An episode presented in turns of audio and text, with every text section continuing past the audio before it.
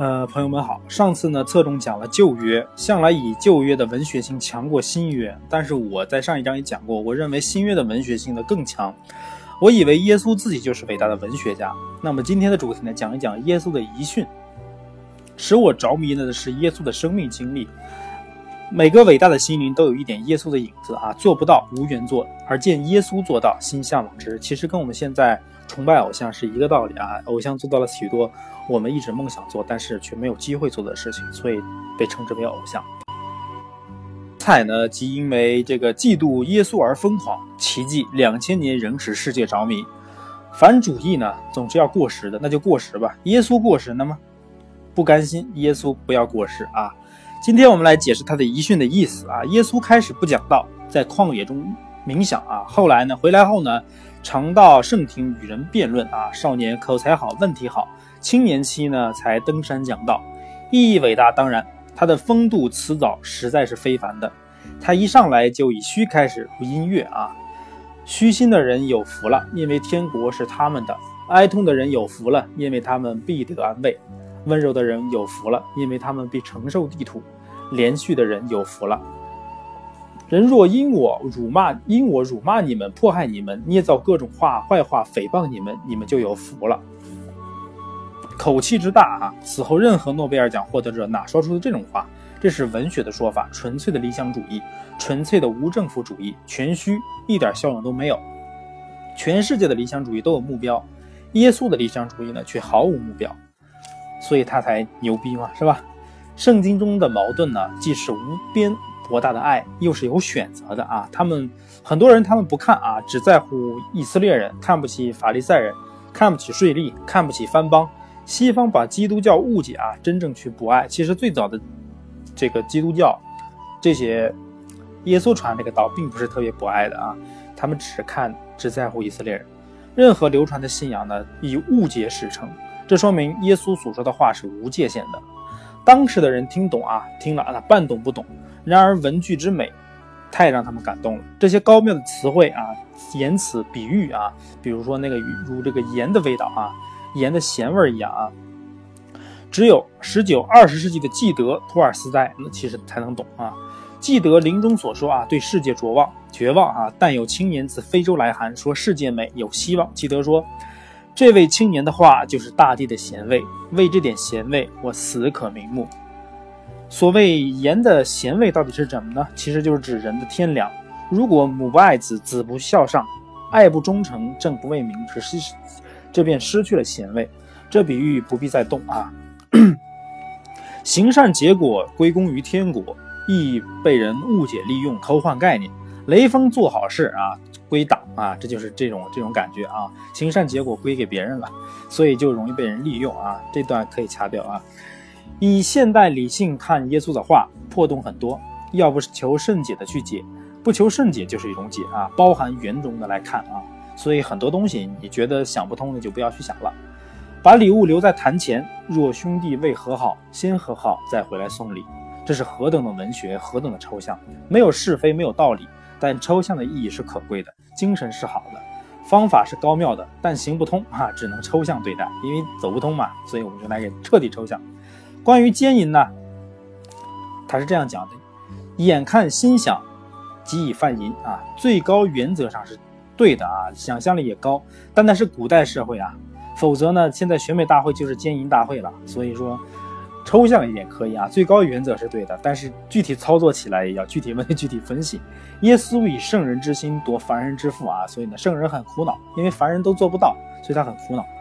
耶稣反对发誓啊，这段话也很高超。在他之前呢，最高原则是不能违背的啊，不能。不能违背誓言啊！就是如果你发誓了，这是最高原则。你要背誓，那你就连人都不算了啊！在耶稣看来呢，发誓本身已经是取巧了，已经是窍门了。真正的善不必发誓，否则已经代表带有欺骗性了。因为他觉得你的善良是欺骗的，所以你必须要通过发誓来证明你自己的善良。耶稣就说呢，就说是啊，是，不是就说不是啊。这个他深深的理解人性啊，有启示就有背誓。这样的看到底透彻，而且说出来。可是世界誓言不断，耶稣归耶稣说，人类归人类做啊，也是一种景观。关于这个那句话啊，打右脸给左脸，勿以眼还眼，以牙还牙，爱爱仇敌等等，这段话呢是无抵抗主义的最高纲领啊。现在这个，呃，这个不抵抗主义啊，这个甘地、托尔斯泰都遵守啊，都信以为真，身体力行。那我们如何看待这段话呢？我从小不以为这句话是真理啊，但是很欣赏啊，因为他胸襟很博大嘛，早已超出了宗教，宗教与这个道德心暗合。老子说：“天地不仁，视万物为走狗啊！”这个，比比如说这个太阳，既招好人也招坏人啊。万物根根本不在乎这些东西，天地根本不在乎这种东西。宗教有天堂有地狱，分善恶必有判断。太阳照好人也照坏人之说呢，已已说出宗教之外啊。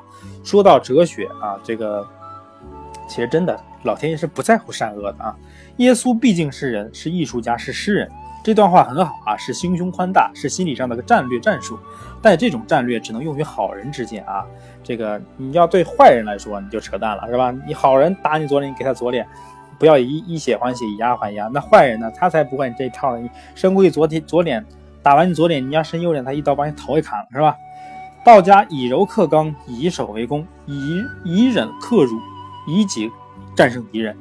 佛家呢称心善啊，道家称虚纳，以至于影响到军事家、政治家的韬略谋划。这段话的精义其实是什么呢？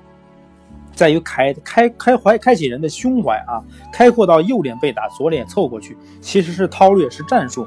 两个好人误会了啊，一方解释不了或来不及解释，一方情急动手了，被打的不还手，不不不躲避啊，打了那个就会自省啊，他是好人呐，我怎么打他？我好惭愧了，我误会他了，我委屈他了。但是坏人呢？可不怎么站，怎么认为啊？这种忍忍辱的功夫啊，以柔克刚，是为使人愧悔啊，是感化的一种战术。我们说的那种优待俘虏啊，大赦战犯呢，都是出于这种原则啊，是佛家的慈悲，道家的虚纳啊，这个都源于这种无抵抗的抵抗，以含沟忍辱占上风，吓倒你啊，不彻底的使你惭愧而悔改，这才是真的征服。但是现在有些时候。真的不太好用啊，因为人有的人是没有没有廉耻的，不会悔改的。想要真的征服，可能你要靠这种方式有点难啊，不能不是说达不到，但是真的是有点难。但耶稣的心理战呢，限于好人之间，歹人不义之徒，打的右眼给左脸，剥了外衣剥内衣啊，这个人类历史就是这样啊。这个代表人类雕像呢，就是鼻青脸肿的亚当夏娃啊，吃了了一对，被强强逼白走了两千年。世界是一群左右脸给人打，内外衣给人剥的亚当夏娃，都给人白打，给人白剥啊！就是被这句话误了这么多久啊！降雨给义人，也给不义的人啊！这一段啊，其实呢是无真理、无道德、无是非，是所罗门的极端悲观主义。印度教有一点好，就是他们不觉得这个世界上有多善良啊，呃，好人坏人其实嗯都是极端悲观主义的。上帝无是无非，无黑无白，超越善恶。耶稣呢，早已说出了极度的悲观。如果都照耀好人坏人，那最后谁来审判？那何来最后审判？耶稣不是哲学家，无意间说出了真理，这是绝对的真理。先知到头来都是狼狈不堪的，凡人摸不到先知的心。这话起先是明明是给讲给好人听的，结果坏人听去了，坏人听了很高兴啊，是吧？你我打你你也白打是吧？无所谓，你们最好都信这个教，我坏人才高兴呢，你们最好都是小绵羊才好。耶稣讲话其实话中有话啊，我不是好人，也不是坏人，所以听来格外有感。一个爱我的人，如果爱的讲话结结巴巴、语无伦次，我就知道他爱我。凡真的先知啊，总是时而雄辩，时而结巴。凡是他说不上来的时候，我最爱他。假先知呢，都是朗朗上口，我完全不信，知道他不爱，因为说的都是备好的嘛，是吧？下一段，耶稣清醒了，他说啊，说了这么一句话，叫。勿行善于人前，以获取赞谢。这段特别好啊！伪善啊，是以物质换暂谢；善是以天堂成银行，上帝是行长，天使是出纳，人们来取善与善报啊。其实呢，慈善家都是高利贷啊，是吧？我在人间做一件好事，在天上你要给我多大的回报，是吧？其实都是放高利贷的。善啊，因为是无报偿的，所以才可爱。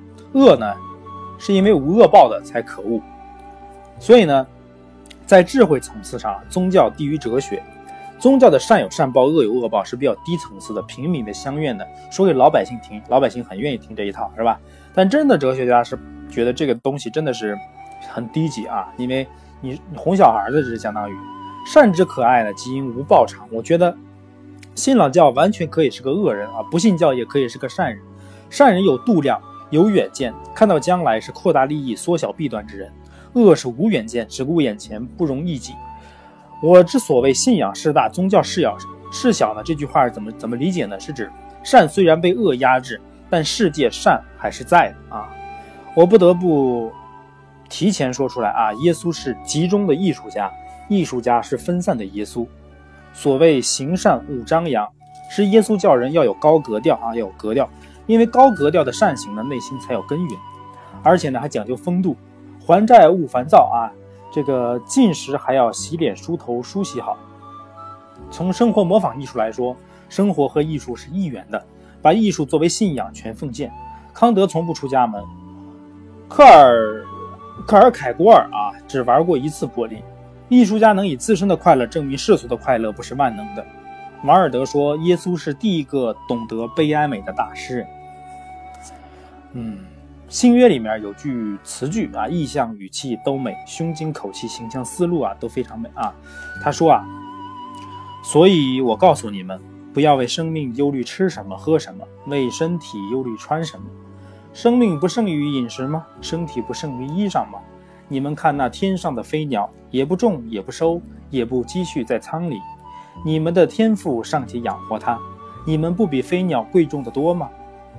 你想。野地里的百合花怎么长起来？它也不劳苦，也不纺线。然而我告诉你们，就是所罗门极荣华的时候，他所穿戴的还不如还不如这花一朵呢。然后他又说：“ 你们这小心的人呐，野地里的草今天还在，明天就丢在炉里。神还给他这样的装束，何况你们呢？所以就不要忧虑，说吃什么、喝什么、穿什么，这都是外邦人所求的。”你们需用的这一切东西，你们的天赋是知道的。你们要先求他的国和他的义，这些东西都要加给你们了。所以不要为明天忧虑，因为明天自有明天的忧虑。一天天一天的难处，一天当就够了啊！不要想得太远。这其实这种论断已经离开宗教，离开哲学，重燃是艺术了，是古今诗歌中最美的绝唱。所有诗与之相比啊，都小气。他平稳博大，但耶稣的思想胸襟襟怀啊，纯粹的理想主义，无端的这个极端的无政府主义啊，形而上，空灵，但是不能实践啊。真理大大概也是如此啊。凡是凡这个切实可行的都不是真理，因为真理是太超然、太形而上了，太完美，所以真理是不可能实行的。老子的许多话呢，只能听，只能想，却无法做啊。那些圣人说的话也都是听听想想就算了，这根本就做不到。人类脱出动物界啊，必然忧虑这个这个衣食住行。耶稣的论调特别的贵族啊，非常的清雅。但是山下坐着密密麻麻的平民啊，谁能顿悟耶稣在讲什么呀？我晚上吃什么呢？我都还不知道呢，是吧？两千年来也极少有人能明白耶稣说出这句话出于什么心态。耶稣的知名度来自于误解啊。当不含恶意的误解转为饱含恶意的曲解啊，那十字架就来了。所以现在很多名人他喜欢给自己找一些误解，因为有了误解，他的知名度就大了。但是也要保保证好这个误解不要超出控制范围。那伟大高超的人免不了作诗，作诗还能说说话啊。耶稣看到百合花，想到人类的劳自枉自劳苦啊，机关散尽太聪明，反误了卿卿性命。这是整个人类史。耶稣、老子、乔达摩都是极度真诚敏感，敢于人类的自苦。他们悲观，是一想就想到根本上去了。悲观是这样来的。弄虚作假的人其实是麻木的，他们变貌、见貌变色，八面玲珑。面对自然、宇宙极麻木。真正敏于感受呢，是内心真诚的人。所以耶稣见百合花开，就联想到所罗门。这段话非常的悲观清醒，无可奈何，欲说还休的说出来。强烈的诗意，无懈可击的雄辩，有一种暂时的动人性。当时听听听者动了啊，事后还是糊者糊涂，还是茫然。这就是诗。郑板桥呢非常谦逊啊，说他难得糊涂。我骄傲，因为我一直糊涂，一直迷恋于耶稣。明天有明天的忧虑，今天的忧虑今天当。这已超越哲学宗教啊，这纯粹是一片爱，一片感叹了。最美的东西超越艺术，所谓归真反朴，那真和朴必是非宗教、非哲学、非艺术，神奇极了。啊，曾经有一位先生说，我的写作来自彼岸，彼岸就是超越宗教、哲学、艺术的所在，那所在我不会向大家坦白。中国人曾经说啊，修身齐家治国平天下。耶稣说，勿论断人，否则必将被人论断啊！不要在背后说别人坏话啊，否则别人肯定会在背后说你的。这说明呢，耶稣思想的东方性，西方是论断与被论断，中国魏晋也是论断与被论断。然而呢，耶稣自己就论断，全部的基督教教义就是你要如何待你，你要人如何待你就如何对待别人啊。这这句话最简单最易解，但人类已经做不到了，这是首要的问题啊，这也是最绝望的问题。你觉得都挺有道理啊，听了很多人生道理，依然过不好这一生，这也是同样的道理啊。损人利己，爱人如己。这个悲哀的是呢，人类已经迷失了本性，失去了己。尼尼采说呢，十九世纪上帝死了。我说啊，二十世纪人类死了。我的文学有政治性啊，是企图唤回人类的自爱。推己及人呢，最最重要的先还，还不是人啊，先还不是人，是己。若人人爱，人人都知道爱己就好办了。西方是个个人主义啊，个人主义是指先从自己做起，不是自私自利啊。个人主义这这里面一直有这么一个误解，其实个人主义是先从自己过做起，把自己管好啊，是这么一个意思。呃，圣经里还有一句话说：“你们要进窄门，因为引到灭亡那门是宽的，路是大的，进去的人也多；引到永生那门是窄的，路是小的。”在此问题上呢，这个耶稣比佛教比来的更诚实一点啊，因为这个佛教容易讲大话、讲空话啊，基督教是个人主义啊，西方知识分子呢容易相信啊，爱人如己，这个可以理解啊，因为我很爱自己，爱人如己，这个我比较好理会。中国的知识分子呢，都爱信小乘啊，小乘佛教，终身做起，一一起头就是特别大啊，哇，一辈子怎么着，终身做起。渔夫渔妇信大乘啊，是要上天国的。小乘有可能，但是大乘呢，不可能。这个达芬奇的画啊，画意啊，大概画的几幅画嘛。圣安娜呢，就是讲知啊，圣玛利亚呢，就是讲爱，然后耶稣呢是救世主，羔羊呢。是人民啊，看这幅画啊，大家领领会一下这幅画的精神啊。那这幅画呢，其实有一个公式啊，知与爱永成正比，知的越多，爱的越多。逆方向意为爱的越多，知的越多，秩序不可颠倒啊。必先知，无知的爱不是爱。在我这儿学东西啊，会浪费或会误用，像一像样一点的思想呢是有毒的。这个尼采是很毒的，耶稣也是很毒的啊。知与爱到底是什么呢？就像希腊神话中伊卡洛斯的翅膀，知识哲学，爱是艺术，艺术可以拯救人类。普普艺术，观念艺术是浪子闯出去不管了，现在是浪子回头重整家园。